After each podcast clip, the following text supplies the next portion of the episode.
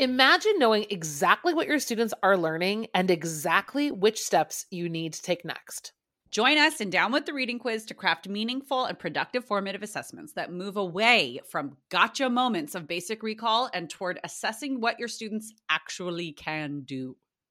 In this 30 minute free masterclass, we'll share three powerful assessment keys that work for any novel at any time of the year.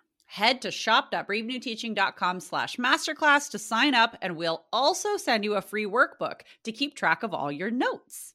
Once again, that's shop.bravenewteaching.com slash masterclass to nail formative assessments forever. Hey, Amanda. Hey, Marie. What are you up to later? Want to join me for happy hour? I'm all in. And guess what's amazing? Our listeners and friends of the podcast can also join us because Brave New Teaching Happy Hour has officially launched. Cheers! Cheers, everyone. We are officially hanging out a little bit longer after school with an extended, extra private podcast feed just for you. Yes members of Happy Hour get extra 15 minutes of the podcast, give or take, because you know us, we run a little bit long. It's just kind of how we are. But if you would like to get in on this Happy Hour action, please join us. It is only $5 a month. Head to curriculumrehab.com slash happy hour and get yourself signed up because when you're there, Amanda, tell our friends what we do every month for our Happy Hour members. I think my favorite part is coming up with a new free resource for our listeners every month and then we pretty much break down that resource and how to use it. We also like to have guests on to do extended episodes and even q&a that's just for you about that resource. It's really exclusive and super private just for you.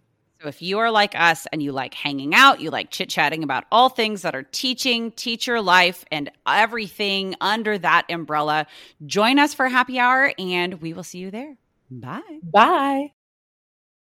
Well, hello and welcome back to Brave New Teaching. This week, friends, is an interview that Amanda did with one of her coaching clients, actually, a teacher named Kelsey, who is an English language arts teacher. And you're going to hear them chit chat about a really really cool unit that they designed together and that Kelsey has taught using uh, Frankenstein as an anchor text and pairing it with a more contemporary text, uh, Long Way Down by Jason Reynolds. Basically, this is one of those instances where we get to show you not just what we've been talking about as it pertains to my classroom or as it pertained to Amanda's classroom when she was in the classroom, but other teachers also. The things that we talk about the things that we teach in curriculum rehab the strategies and resources that we share through our workshops and festivals and all of the strategies and resources that we share through this podcast they really do make a difference in the education and the daily interactions with students in our classrooms. And so what better way to share things like that than with other teachers sharing experiences from their classrooms. And you know, we nerd out real hard with curricular design and talking about all sorts of things curriculum and new strategies and thinking outside of the box and leading with inquiry and all of that good stuff. So I cannot wait for you to hear their conversation, for you to give us some feedback on the ideas and the big takeaways that you get from this whole entire conversation and just anything else that kind of goes along with it. Make sure you check the show notes for some different episodes that we might lead you towards. I have a couple of essential question episodes in mind that I think would be a good pair for this conversation. So if you are newer to the podcast, make sure that you check that out. Or if you think you may have missed one of those, uh, longtime listeners, check that out. I also want to take a moment now because uh, this episode comes out a week after our biography and memoir workshop. And I just want to say thank you so much on my behalf and Amanda's to our entire Brave New Teaching community because th- I mean, whenever we do something mid school year, like one of our workshops, it's a little bit dicey in times because we're both working moms. I'm in the classroom. Amanda is working with classroom teachers every single day. And so things kind of get a little bit difficult here and there. And we have an amazing team here at Brave New Teaching. So I want to give a big shout out to our team and to all of you who are just so understanding and allow us to operate with grace and continue doing what we love, which is just share with you all and work with you all and bring you the strategies and the resources and the things that we know work. So, without any further ado, here comes an amazing conversation with Amanda and Kelsey, and cannot wait to catch up with you all again soon. Enjoy the show and cue the music.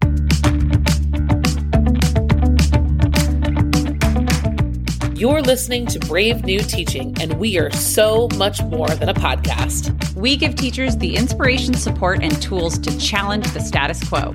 I'm Amanda, and I'm a former English teacher from Illinois. And I'm Marie, and I'm a teacher from Southern California. Join us at bravenewteaching.com to find out more about our courses, festivals, and get every episode's show notes. We're so glad you're here. Enjoy the show. All right, everyone, I am here with my wonderful friend Kelsey, and I would love it, Kelsey, if you would start us off by introducing yourself to the Brave New Teaching audience and who you are, what you've done, what you're doing now, and all that good stuff. Yeah, I'm so excited. So, I am a former middle and high school English teacher. So, I did or I taught seventh grade English for four years. And then I had a year in the high school where I taught like all the things. Like, I had English one, English 2, which is t- like a tested subject, American Lit, CCP Comp, CCP Lit, like you name it, I did it. and now I'm actually transitioning out of the classroom and I am a literacy coordinator for my county's ESC, our Educational Service Center. So now what I do is I basically support all of the districts that we serve in our county and in our area of Ohio and for me, I was brought on to kind of build up the 712 like literacy support. Okay. But I'm also qualified to do early literacy stuff because I have my reading endorsement. So Ohio has this huge like literacy push and dyslexia laws and mandates that are out. So I'm also supporting that as well. So I'm kind of on that admin side now. Oh my gosh, look at you. Yeah. One of awesome. everything in the classroom and now one of everything on the other side too. Yes, all the things. That's kind of how my brain works too. So it's very fitting. well, that's awesome. Okay, so Kelsey, let's tell everyone about how we met because I think that that's mm-hmm. what the listeners are always like, oh my gosh, how did you even find each other? Where mm-hmm. did you find me? And then what kind of led you to reach out to me in the first place? Um, Instagram. so uh, Instagram for sure. So I I think when I was my in my second year of teaching, I think is when like teacher Instagram world kind of really took off. And you were one of like the first people that I started to follow, and I just secretly followed you for so many years. It's fine. It's fine. uh, yeah, I will admit that. I have no shame. And then I saw, you know, your post of you leaving the classroom, and then you had posted in your stories and on your feed about your coaching and things like that. So I went to your website and just kind of reached out that way. So and, I, and the reason for me, you know, reaching out and hoping to be coached by you and kind of mentored by you was because my English 2 course is a tested subject in the state of Ohio. So it's very, very standards. I mean, everything standards based, but like this one is like you are only teaching the standards, you are teaching to mastery, like drill, drill, drill. You have a state test to pass essentially. And I was really struggling with creating units that made sense and were purposeful and flowed and all worked together and like all the things and met the needs of my students and what they were interested in. And I knew that I had to teach Shakespeare. And so I just kept thinking, how how do I teach Shakespeare to a more urban student base? Like that's not going to work. Like that's never going to work. Um, and so that's when I reached out to you and here we are. oh my gosh. I remember that first conversation like it was mm-hmm. yesterday. Mm-hmm. And it was it's coming up on almost a year ago that yeah. we had that first call. And I remember you telling me like the drill and kill stuff. And I about mm-hmm. fell over with sadness. And I remember telling you, I remember telling you, like, we can do this. Like, trust me. I believe yeah. we can do this. We can, we can still hit standards hard, but also do other things. Yeah. And I think that's one of the biggest things that, like, from working with you is you can be really complex and you can be really rigorous with all of your standards, but you can do it in like in a secret inquiry based way. secret um, if it has to be secret or not so secret if it doesn't have to be, but you're right. Yeah. Sometimes it has yeah. to be kind of covert. Yeah, especially with teaching Shakespeare. I mean, that's hard for anybody. That's really hard. And so with sophomores, it was I had to be a little secret and and you made that happen. Let's tell let's tell everyone about like kind of like the solution we came up with because i don't want to take all the credit because i mean i kind of helped steer your thoughts but like let's kind of walk through like okay so you're tasked with teaching shakespeare you've got a crap ton of standards to you know drill kill to mastery because everyone knows that the research says that drilling standards equals results on state tests and no actual research anywhere. Right. Um, you know, right. so what was, you know, do you remember like what was that kind of result that we, or the plan we came up with to address all of these issues? Well, I know like one of the first things that we talked about was well, okay, so Macbeth was in our approved curriculum for like the curriculum that we that we used in that district. So it had to be a Macbeth. We knew that. And our biggest thing was how are we going to make Macbeth relevant for these students? And so we started to think about what could we pair with it. And that's when we came up with pairing Jason Reynolds' uh, novel and verse Long Way Down. And it was like chef's kiss, like perfection all the way around. And it's just kind of spiraled from there and in our comparing those two texts, we came up with the essential question of is my life controlled by my own decisions or what others tell me I'm supposed to be? Which is also really fitting for sophomores because if you've ever worked with sophomores, they're in that stage of I'm just learning to drive. I might have a new job. I'm really into my sport for my second year. I have to, you know, maintain stuff at the house or I have to be the parent at home. And oh, by the way, I have all this schoolwork. And so they in their own lives every day toggle with that question of who is controlling my life right now. So it was very, very fitting. I remember so like the so when we kind of we when we talk about essential questions here on the podcast and in other places, we're always talking about that trifecta, right? The trifecta is your texts, uh, your themes, and your skills. And we toggled between our texts and like what we wanted to pull out of them, the real lives of kids, and the results that you needed at the end. And I yeah. loved that question. Yeah, it was good. It was juicy. It was real good. when did you know? When did you know? I mean, we knew when we were planning it that it sounded good. When you actually started, and we're, we're going to get more into the unit in a minute, but I do want to know, like, what was the moment you knew the question was perfect for kids? Like when you were with them, like how did they show you that like this actually was an awesome question? Day one, literally, literally day one. Um, I think day one of that unit was just like a free write. And it was, I presented this question on the board, and I actually had it on the board for when my kids walked in. So I was standing at my door, like greeting them. So when they walked in, it was just them in that math. And I like blew it up big, right? So it was in your face. What is this question? They would come back out into the hallway and be like, What are we doing? What does this mean? And I was like, I don't know. I don't know. You tell me. What does this mean? And so I gave them the majority of the class period to write. And then I did want to have some collaboration time at the end. And it was at the end where, I, mean, I kid you not, every single student had something to say and wanted to say something about this question because, of course, they're sophomores, right? So they're like, I control my own life. Like, it is me. Like, no one can tell me what to do. But then as the conversation would, would continue, they were like, oh, well, I mean, I guess I do listen to my parents. And my boss does tell me what to do at work. You know what I mean? So it was day one that I was like, ooh, this is going to be good. And little do they know, right? Lady Macbeth is like lurking around the corner. Oh my gosh. Right? Oh my gosh. Ready she to was, just. Yes. Her and Will from uh, Long Way Down were the biggest hits, and they talked about it for the rest of the year. oh my gosh. Okay, okay, okay. So we're yeah. almost there. Okay. So okay. yeah, so let's kind of go we're kind of already into like my next idea was the concept of the unit. So the unit mm-hmm. is under this umbrella essential question, right? Like we're looking at, right, the, the influence of my own decisions controlling my life versus other people's influenced, you know, kind of controlling the outcomes of my life. That's the umbrella. Um, what were some of the other things that were really important to you as you thought about this unit as a whole um, between the two texts. So, like conceptually, what were some of the things that you really wanted to pull out of it other than just the essential question?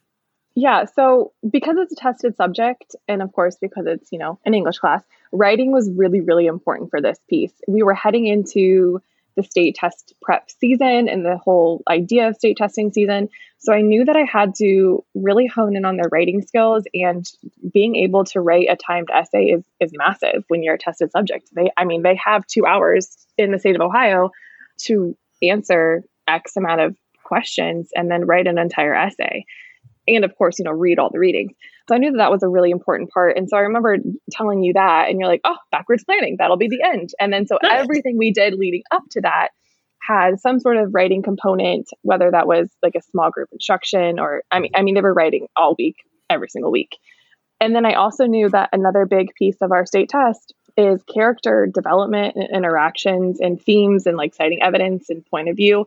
And so we kind of wrapped all of that into this. So, you know, when we start talking about this unit a little bit more, the development of Macbeth and Will's character had some of the best like character development conversations I've ever had to this day, like we'll probably ever have. And so that was that was a big, big part of that. So the, the kind of wrapping in those standards.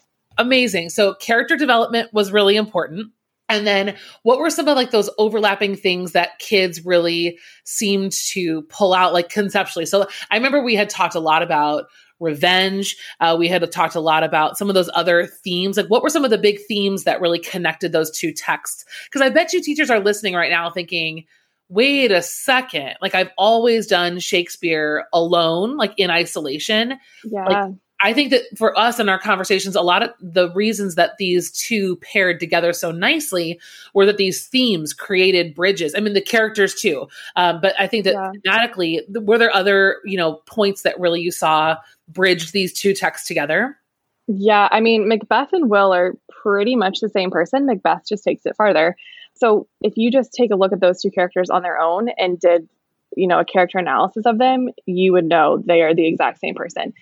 And so a lot of revenge and like grace and forgiveness and control and just overall like viciousness of people yeah. and their like consequences of actions that was huge like consequences that was big also i think really helped connect these two texts more than just that essential question well and then and then like just kind of going through that list and then when you kind of go back to this thought of appropriate list for your age group like mm-hmm. that right is i think that that's kind of where that money is is because you know when you go through that list of themes all of a sudden you're thinking okay a sophomore has experienced this has experienced this and we're shifting you know when we talk about decentering the text that's kind of what we mean is if if the text is off to the side and these themes are in the middle then we know that if we go through this angle the texts are going to have meaning because those things are all working and all put in place and that's yes. just like, that's the best feeling, it's right? so good. It's so good. Okay, so I pulled up our calendar actually because I wanted to refresh my memory about some of the things that we did. Let's walk people through the unit because I know there are a lot of things, you know, we've talked about Shakespeare by itself, but we haven't talked a lot about planning a unit that covers two stories at once. Granted, one's a play and one's a novel in verse, which is actually so smart. And you and I found so many cool overlaps just stylistically between the two. Let's kind of give everyone a little walk through the unit. Like, where did we start? How did it go? Where did you end? And we'll just kind of go back and forth. Yeah, sounds great. So, like we kind of already talked about, we started that first day with just an introduction to that essential question. And I had that, you know, blasted on the board in a really big letter and had them kind of do a free write about it. And then you had also created, I completely forgot about this actually. Um, you created a Pear Deck that had That's multiple right. scenarios that were super relatable to these students, you know, things they would have been a part of or encountered. And, you know, the scenarios ended with the question of who is controlling that person's life? Are they making their own decisions or are their decisions being based off of somebody or something else. Mm-hmm. And so we did a Pear Deck with that, and that kind of wrapped up that first day. And then we did a lot of Shakespeare 101. Yeah. So we did the flat Shakespeare situation with Macbeth. That was amazing. We did that in the library and we did a, a competition with some of the other English 2 classes. So that was really yeah. fun. And uh, we did like a Macbeth station situation where we transformed our classrooms into like old Scottish, like tavern situation and learned all about the characters also. And so that was really important. And I also did a like a mini lesson on Shakespeare language and Shakespeare inversion. So they kind of understood what they were getting into and how to read some of those lines from Macbeth. And then we spent three weeks, maybe four weeks on just Macbeth itself. Yep. So kind of tackling that big beast that it is, but it's a good beast to tackle. Like that's it's really, really good. And I think one of the biggest things that you kind of helped me in my English department realize is that you don't have to read an entire Shakespeare play. And in fact, it's not good to read an entire Shakespeare play in an English classroom. It's just not, it's counterintuitive. They don't need that. And so we would watch some of the film clips, and that was really good. And then we did like a day or two of transitioning into Jason Reynolds' Long Way Down. And I think that was one of the biggest turning points for my students was that transition and beginning to read because that just brought I mean that book brought some of my kids to tears. Wow. Um, yeah. Yeah. Yeah. And yeah, so cool. That's kind of like the the rundown of what our unit looked like. And we spent maybe like two or three, maybe two weeks on Long Way Down. And then that final week of our unit um, was writing preparation and then a timed essay. Well, hello, brave new teachers. Pardon the interruption. I wanted to invite you all to a pretty cool opportunity. Some of you have already had this, and some of you have just heard us talk about it quite a bit. Amanda and I have a masterclass that is all about uh, designing and delivering formative assessments to students in ways that are really useful and purposeful and extremely equitable and inclusive in our classrooms. And so I wanted to make sure that you all have the opportunity to join us. It is our masterclass called Down with the reading quiz, formative assessments for a new generation.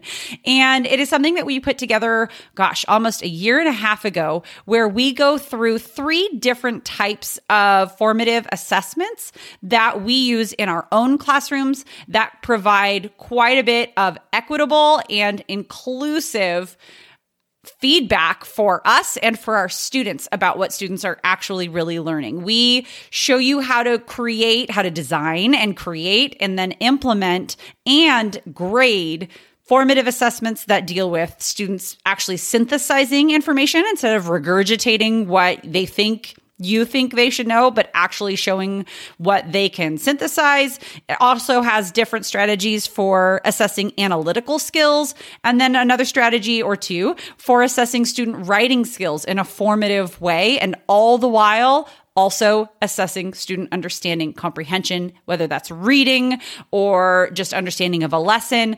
There are we give three different strategies for formative assessments. We absolutely love it. We have, have hundreds of teachers come through this masterclass and say it is changing the way that they uh, approach assessment formative assessment anyways in their classrooms. And so we wanted to make sure that you knew about it.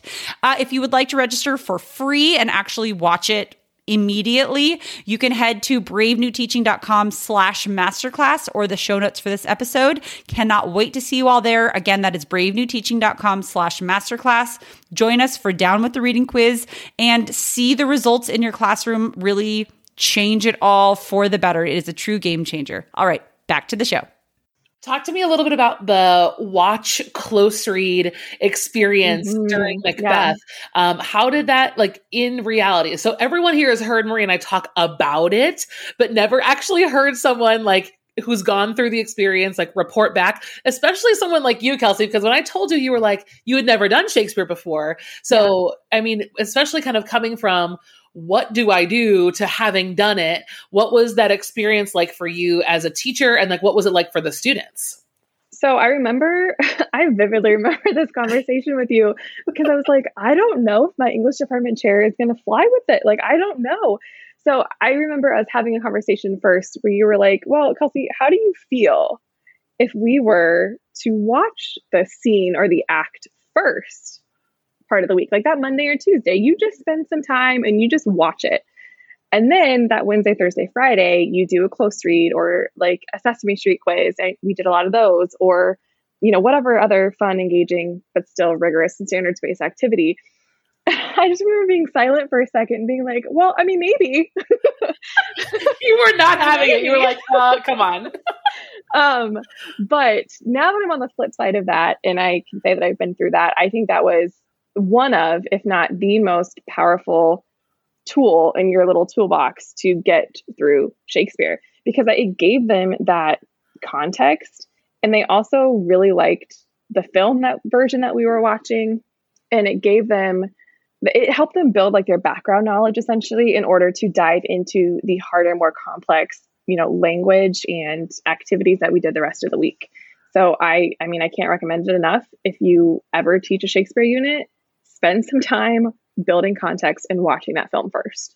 It's invaluable. Yeah, so, so how did close reading go? I mean, we pulled some really challenging passages, and I know that your kids were you're you're not teaching honors kids, you're teaching very mm-hmm. like grade level, like kids who are just regular kids. You know, what was the experience like for them, like confronting Shakespeare on the page during close reading? I mean, how, did it grow? Did it change? Were there, you know, how did that all pan out? Yeah, it was difficult at first. I mean, you put, you know, Shakespearean language in front of any student for the first time. And I remember, I remember one kid looking at me and he's like, What is this? And I was like, Well, that's part of the play. Like, that's what you just watched and listened to for the past two days. Here's a snippet of it. We're going to work with this. And I think that one was all about like rhetorical questions and, and paradox and things like that. And they were like, I have no idea what this says. And so at the beginning, I think there was a little bit of pushback because it was uncomfortable for them. And it took a lot of scaffolding and guidance for sure the first like week or two. But then after you did it for the first week or two, they're like, oh, I got this. Like, I can do this, no problem. And I was able to kind of wean off a little bit and really spend some time walking around the classroom and giving more one on one feedback and guidance and pushing those kids that need pushed and accelerating the ones that need accelerated and, and all the things. And I remember like messaging you this massive long message. And I was like, oh my gosh, oh my gosh, like listen to what this kid just came up with. Like the analysis of those close reads, I, I mean, it is uncanny. I can't remember ever, ever coming across anything analysis wise like that in college. And I like my sophomores were doing it.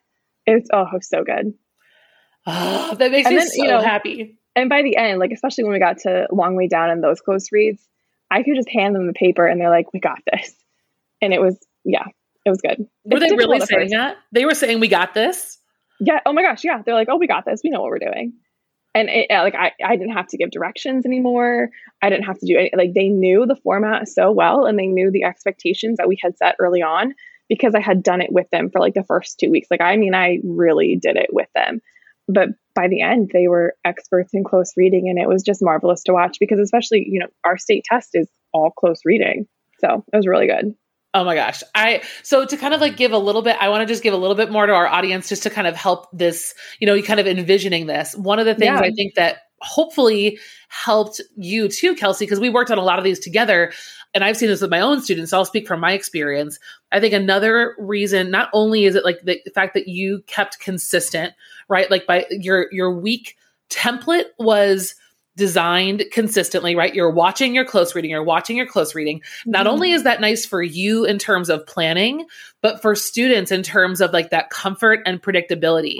I think, you know, I know my myself, I shied away from that so much in the beginning of my career because I thought that's boring. To do the same yeah. thing equals yeah. boring. But also, to do different things equals chaos sometimes. And when the text is difficult, the skills are difficult, all of the things you're asking them to do is difficult.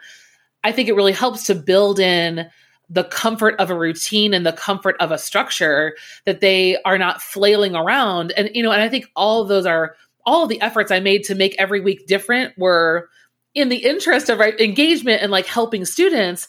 But I think mm-hmm. it really took like a humbling moment for me to realize like, I haven't given them enough time to get good at this because I keep changing my game every week yeah. thinking that like I, I freak out like this is too hard. I need to back off. I need to change what i'm doing. And i changed so much that they kind of lost track. And then i think you know to piggyback on that would be when we planned your close reads, they were all connected to that essential question, right? Every single time, you know, it's really hard to pick passages from Macbeth. It's really hard to say we're only going to close read X number of things. But also, if it's in the interest of your students learning the skills and getting better at something, then I mean magic. Magic. Yeah. Did you did you feel that on your end too? Oh yeah, 100%. Like I think there's a lot of pressure on teachers to constantly be putting on a show and doing something new and engaging and fresh and all the things all the time. And, and I was in the same boat as you. Like, and I think that's another reason why I reached out is my lessons, sure, some of them were engaging and really cool, but there was no like structure or purpose to them. So having that weekly structure was key. And I remember, you know, we had we might have had like a snow day or something happen and I had to push some stuff back. And I remember my students being like, well, it's close read Wednesday. I was like, I understand, but, and so it kind of threw them off and, and they really do. I mean, kids are kids. They crave structure. They need structure because they, they can't do that on their own yet. And so that was really, really important. And I think another really key point here is connecting it all through that essential question. So I remember at the very beginning, I told my students, I was like, we have this question, and throughout this unit, we're trying to figure out the answer to this and how to best answer it. And so every time I would put a close read in front of them, I was like, here's another piece of evidence that we can use in this big case study. And having that mindset, I think also really kept them engaged and on task. And like it made them purposeful more than just because I said so and more than just because that's what we're working on. You know, like they knew, like they were taking ownership. They're like, oh, I got to figure out the answer to this question. Like, oh, she just gave me another piece of evidence. Like, what can I do? And so that was that was really good. And that's where a lot of their I mean like phenomenal analysis came from. Like some of the writing and conversations they had about the relationship between Macbeth and Lady Macbeth, they're just so good. So good. Well, cuz what you've done is you've you've kind of put you know lane lines around their thinking. And I think that sometimes that's again perceived as you know, it's too teacher driven or it's too teacher whatever. But the truth is, analysis, when left wide open to the interpretation of the whole text and all the things. And, you know, don't forget about fleance. Like, okay. Yeah. yeah. Okay. yeah. Who cares about fleance? Like, come on. Like, these are 10th graders. yeah. you know, putting putting that like remembered who that was right, right because come on like they, they they just don't need to know about fleance and it doesn't matter and even like Macduff, like, okay, they're probably going to forget who's who oh, and like which order and which thane, but like mm-hmm. that doesn't matter. But we feel like I think there's just so little PD in this that I mean, all of us have just kind of come here through experience to realize, okay, kids don't just need structure in the week, but also through a challenging text. Mm-hmm. And especially kids who are gen ed and not headed toward, you know, being a literature major. Um, right. Sure. Like we need to let go of the thought that we need to make sure that all of the things that Shakespeare has to offer are on the table for our kids. That's just not that's just not the case. And creating that lane is so critical. So I mean every scene that they close read was Macbeth being manipulated or maintaining his position. And he, I know even one of them, I can't remember, I think it's Act Two, Scene Two, when Macbeth decides, I'm not going to kill him. I'm not going to kill Duncan. And then Lady Macbeth shows up and, right? She comes in, she's like, I'll give you an heir, I'll make it a son. And he's like, oh, okay, we're going to kill him. Yeah, right. She, yeah. She insults his manhood and then promises him oh, a kid. Yeah. Right, exactly. Yeah. And oh, then yeah. it's game over. And kids get that, right? Oh yeah. Oh, for sure. Because I remember having this big conversation with my classes. I'm like, okay, like guys, what if somebody insulted your manhood or like your feminism or like whatever it is that you identify? Like what if somebody insulted that and like threw that back in your face? Like how does that make you feel? And they were like, "Oh, I'm going to prove them wrong." And I was like, "Okay, so then who's controlling your life?" And so it's like a full circle moment all the time. And I think something that teachers just don't know because you can't know what you don't know. But I think something that teachers struggle with or don't really know is that structure can still be open ended and focus on student learning. Like, yeah, I've structured my week and I structured every single class period, but that learning was on them. I never gave them any sort of answer to this massive philosophical question. And I think you have to be humble sometimes as a teacher to even say, like, I don't know the answer to this question. I don't know, right? Like, I don't know is my life controlled by myself or others? Like, it toggles every day, right? And so we kind of worked on that also and you gave them a chance too to understand nuance right the, the nuance yeah. to that question and like the conditions you know yes this is this is true when or no this is not true when or in you know you can have it situationally based in the way that that question is answered and I, like you said like how fast it was for you to go from Macbeth and Lady Macbeth right to their own lives. It wasn't like you needed an entire lesson to connect the stories. It was no. happening right. It happens organically because of that structure and because of the structure of those close reads. Like all of that was organic. That was not planned. That was not written down somewhere. That was them, and that was just us having a, a conversation with between teacher and student. So let's let's shift over a little bit to Long Way Down. I've never taught Long Way Down. I've taught Macbeth, but I've never taught Long Way Down. What was that like? So you tr- you talked about your transition days. You kind of blended, like you moved over. I know we talked a little bit about you know how you kind of talked to students about writing in verse and how both of these authors used verse, uh, and then yeah. you got into it. What was the experience like? How was that different? How was everything different in Long Way Down? Well, Long Way Down, of course, after coming off of Shakespeare, was like a piece of cake for kids because right? they were like, oh, okay, I can do this. And so, because I started to realize how easy it was for us to just fly through that book, and because I had already set the structure for this entire unit, we actually read the book, the entire book together in class. and it took maybe three class periods. And so, and and I started to realize that was really important for them because I have students, or I had students that come from some pretty rough backgrounds, and to be able to read in solidarity with other people the same book and realize that they have some of the same experiences that Will has was really, really powerful for that specific group of kids. And I started to realize very, very quickly that teaching Long Way Down was probably one of the most profound moments in my teaching career. Everyone was on it, everyone was engaged. I mean, you could hear a pin drop in my classroom. And I had some kids that would like silently start to cry. I would have kids that would make like affirming noises. Like we would be reading something that Will was doing, and they'd be like, mm, hmm, mm-hmm. But they were like mm-hmm. so far in it that I don't think that they realized that they were making those noises out loud. You know, like they were affirming themselves, but it, so it, yeah. And to tie that in with with Macbeth was also very very powerful because they had a modern day, more accessible to them version of what does that look like if somebody else or something else, in this case, you know, the rules control your life. Would you think their experience in Long Way Down would have been the same had you not done Macbeth? Do you think that they needed to be together, or is Long Way Down just? I mean, I, of course, everyone can do whatever they want, but mm-hmm. was the experience you think different because of Macbeth? Yeah, I think it was richer, honestly. And of course, uh, yeah, you can teach them both separately. But I think when you pair them together and you see two characters that are at totally different points in their lives for totally different reasons, complete opposites, different ages, different backgrounds, different ethnicities, like the whole nine yards coming together and having the same question, like the same problem. It was like a full circle moment where they're like, well, okay, well, humans go through all the same stuff all the time. It doesn't matter who you are, or, you know, things like that.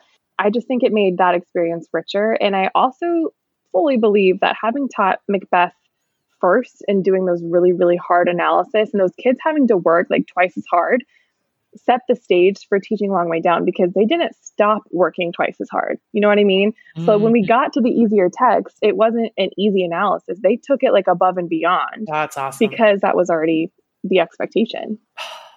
Okay, so we're coming to the end. People might have more questions for you, and we'll kind of tell them how they can yes. reach out to you um, yes. because you are the rock star here. I know that we you know we started together, and um, for everyone who's listening, I mean, Kelsi and I did the training wheels. Like we worked a lot on this in the fall, but you taught it in the spring, like the winter, mm-hmm. spring, um, yeah. and she did all of this work. She made it all happen for real. I want to know because of you, though. okay, no, like I am. I was happy to have fulfilled my role and like helped you in all the dreaming and the planning and the writing, but like yeah. you taught it. So in the classroom, what was your favorite? lesson or favorite day? I know it's going to be hard to narrow down because oh I'm sure there were so many, but like, oh, and we have to. Oh, sorry, I totally, I totally forgot to ask about your summative. Um, so let's talk about your favorite lesson first, and then let's tell everyone what you did to wrap things up. Okay. Oh my god, this is so hard. I know. Sorry. Do you want to talk about your so, summative first? Yeah, or? maybe let's do that first. Okay, talk about the summative first. So okay, so my, what was the summative? Yeah, the summative was um, a final like analysis essay that compared and contrast both text, both Macbeth and Will. And the prompt was quite literally, is my life controlled by my own decisions or others tell me I'm supposed to be? So something they came in contact with every day for the past six weeks, right? And had like a repertoire of, of evidence. They could use all their close reads, like all the things. It had all the feedback for the writing. And so they were very, very well prepared for this essay. And yeah, I mean, they just, I blew it out of the, like, I can't even, I'm still at a loss for words thinking about reading some of those essays. And I remember sitting at my desk, like grading some essays, and kids were still typing and writing. And I had a student, multiple students actually come up and they're like, well, I can't write about this because there is no answer. it depends on the situation. And I'd be like, okay, well, what do you mean? Like, let's talk it through. And then maybe you can write it that way. And just some of the complex conversations they started to have with me about, especially like Macbeth, right? So, yeah, the witches kind of manipulated him to springboard this whole thing. And then his wife did questioning his manhood, promises a child, like all the things all the time. But then at the end, his wife kind of like is afraid of him, right? I mean, oh. she's like, oh my goodness, what have I done? And so he is making his own choices. But their argument was, well, she started it. so she's yes. she's still to blame. So it was just yeah and of course long way down leaves it open ended you don't know if will goes out and gets revenge you just don't know and so having them have to make inferences and use that character development analysis that we worked on was it was just really good it was just all around good essays if essays could be fun. oh my gosh. Well, I, I hope that the you know you keep thinking about your favorite lesson while I kind of I'll I'll give you a little bit of time to think. But okay. I you know I think for teachers listening, this is where you know Maria and I talk about curriculum rehab so much, and we believe so deeply in the power of your curriculum. You know what when and it's so hard to believe it until you've gone through it, kind of like Kelsi just has. Yes. Yes. That like the things you decide to use, the way that you place them together, the flow and all of these things that are so background that kids will never know or never even have a clue that you've done. They're not only powerful for scaffolding their intellectual and academic skills, but they're part of like building your classroom management, right? You're creating these things like these invisible structures for students that are so like the payout is just so rich and the fact yeah. that you got to the end of this unit and that's where kids were is so incredible because i bet you other units never felt that way because no. they didn't have the same kind of process in the background and i and i think that because it's in the background it's easier to put to the side it's easier to say like I don't have time. You know, like it's these emails are in front of me. These children who are having really big problems are in front of me. Yeah. Um, and it's you know hard. that's what we're here for. It is it's hard, and you know that's what we yeah. hope that the podcast is doing for people is giving them ideas for how to make that happen and permission to to try and fail. So yeah, anyway. well, all I have to say is I mean, it's it's hard, but it's worth it. It's uncomfortable, but it's worth it because at the end of their school year, I think I told you this. I might not have. But at the end of our school year, after state testing, we were finishing out our final novel, and it was a John Green book. And we read like chapter one, and the kids looked at me, and I kid you not, Amanda, they were like, Well, can we just do Shakespeare again? Because, like, oh, oh my God, yeah. Did I not tell you this? No. I told you this. They literally asked, like, well, what else does Shakespeare like have to do? Because I know how to do that, and I I can read Shakespeare. So let's do let's do him again. And I was like, I have nothing prepared. It is the last like three weeks of school. Like I, I was like, no, we're just going to read this because it's prepared. I mean, but they were genuinely angry. They wanted to do another oh, Shakespeare play. My word. Yeah, yeah, it's yeah, it's magical. I did know. you did you have a favorite lesson of all of the ones that you did? I know I know I'm totally putting you on the spot, but or so, a favorite day. Even wasn't a favorite lesson. Was there a favorite day, like a great memory? Okay, I can answer that question. Okay, okay. Can, okay. If I can answer, because my favorite lesson I think was flat Shakespeare, and I know that's not like one of the like nitty gritty, like meaty parts of the unit, but they just had so much fun, and they genuinely did learn a lot about like Shakespeare and Macbeth and language and all the things. Um, but my favorite day was when students were finishing up a close read, and this might have been like week three of Macbeth. So I had kind of weaned myself off and they were kind of working on these analysis eh, close reads at the end because at the end of every close read was a question they had to answer in a in a race uh, format. And i remember going to collect them and one girl who like i mean she goes through a lot at home and she's not always engaged and doesn't really she's super intelligent but one of the ones that like doesn't put forth the effort every day she grinned up at me and she's like i think this is my best one yet. Like you're gonna like this one and I just, my heart was like, oh my gosh. I was like, okay. And it ended up being like phenomenal. I mean, she just annihilated Lady Macbeth in that writing, and it was written like to perfection. Um, and so just watching their self confidence to read Shakespeare of all things. I mean, who, what sophomore is like, oh yeah, I want to read more Shakespeare and I'm really good at it. So that was probably my favorite, my favorite moment. Uh, and then of course, like long, I know, I know, I know. And then of course, like at the end with Long Way Down, when we finally finished the book and they were all angry and just feeling all the feels and like everybody in that classroom allowed themselves to feel the feel. You know yeah. what I mean? Oh, yeah. uh, so that was that was another favorite moment. It's oh so hard to choose. That was not one. I'm sorry. oh my gosh, no, that's okay. No, that's I think that's a, that's so powerful. And you know, I think we're gonna we're gonna wrap things up. Where I know this yeah. people don't have a thousand years to listen to interviews, um, but I think I just would encourage teachers, and I think you would too, Kelsi, like to give a paired text unit a chance if you if you can um, and Yeah. they don't even need to be long i mean the, the long way down is a novel in verse kind of it looks long because it's thick but it's not that long it didn't take you guys very long and pairing it with a play and finding ways to let text sit on top of each other or next to each other is such a unique and rich experience for your school year 10 out of 10 i recommend do you recommend Yes, same. I yes, second to that. Do it, do it if you can. Kelsi, if people would like to reach out to you and ask you questions about it and like pick your brain, where can they find you? Yeah, so you can always like message me on Instagram. And I don't know, are you gonna put like my Instagram handle Yep, I'll put everything in the show notes. Yep. Yeah. Um, and then they can also email me. Like you have my email that you can put um, in the show notes, and I would be more than healthy, healthy, more than happy uh, to talk through and and work through any questions that anybody ever has because this is this is so worth it, and I think that if, if given the chance, everybody should try it. I think my next project needs to be like a list of suggested pairings. Like it took us oh, a while to like oh yeah, oh yeah, it takes a lot there. of thought. Yeah. yeah, it's a long process. it was a long process. But I remember when we finally were like, they're the same. we did it. Yeah. Yeah. It was magical. That was a really Oh, cool yeah. moment. That was really cool. Okay, everyone. Thank you so much for joining us. And we'll be back next week with a brand new episode. Thanks, everyone. Thank you, Kelsi, for coming. Thank you. Thanks again for listening to Brave New Teaching. We'd love to keep the conversation going over on Instagram. And while you're there, check out the links in our bio for the most up to date events going on in the Brave New Teaching community. Thanks for being here and have a great week at school.